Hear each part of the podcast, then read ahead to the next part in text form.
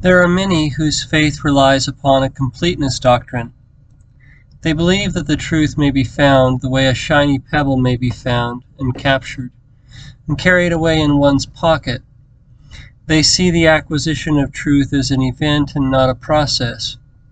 And so, once they believe that it has been secured and bound up within the creed, they relax into the knowledge that it is theirs to keep and theirs alone. But they do not realize that such truth never comes alone. It is always accompanied by falsehood. There are wolves among the sheep, and ignorant among the best of us, so that no framework is without its flaws.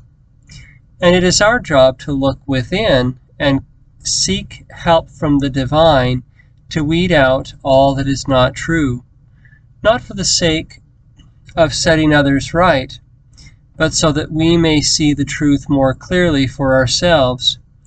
But know that when you do, there will be those who will renounce you as a heretic, and all because you cannot swallow the completeness doctrine.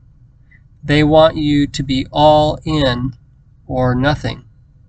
But for those of us who want the truth at all costs, that is not enough.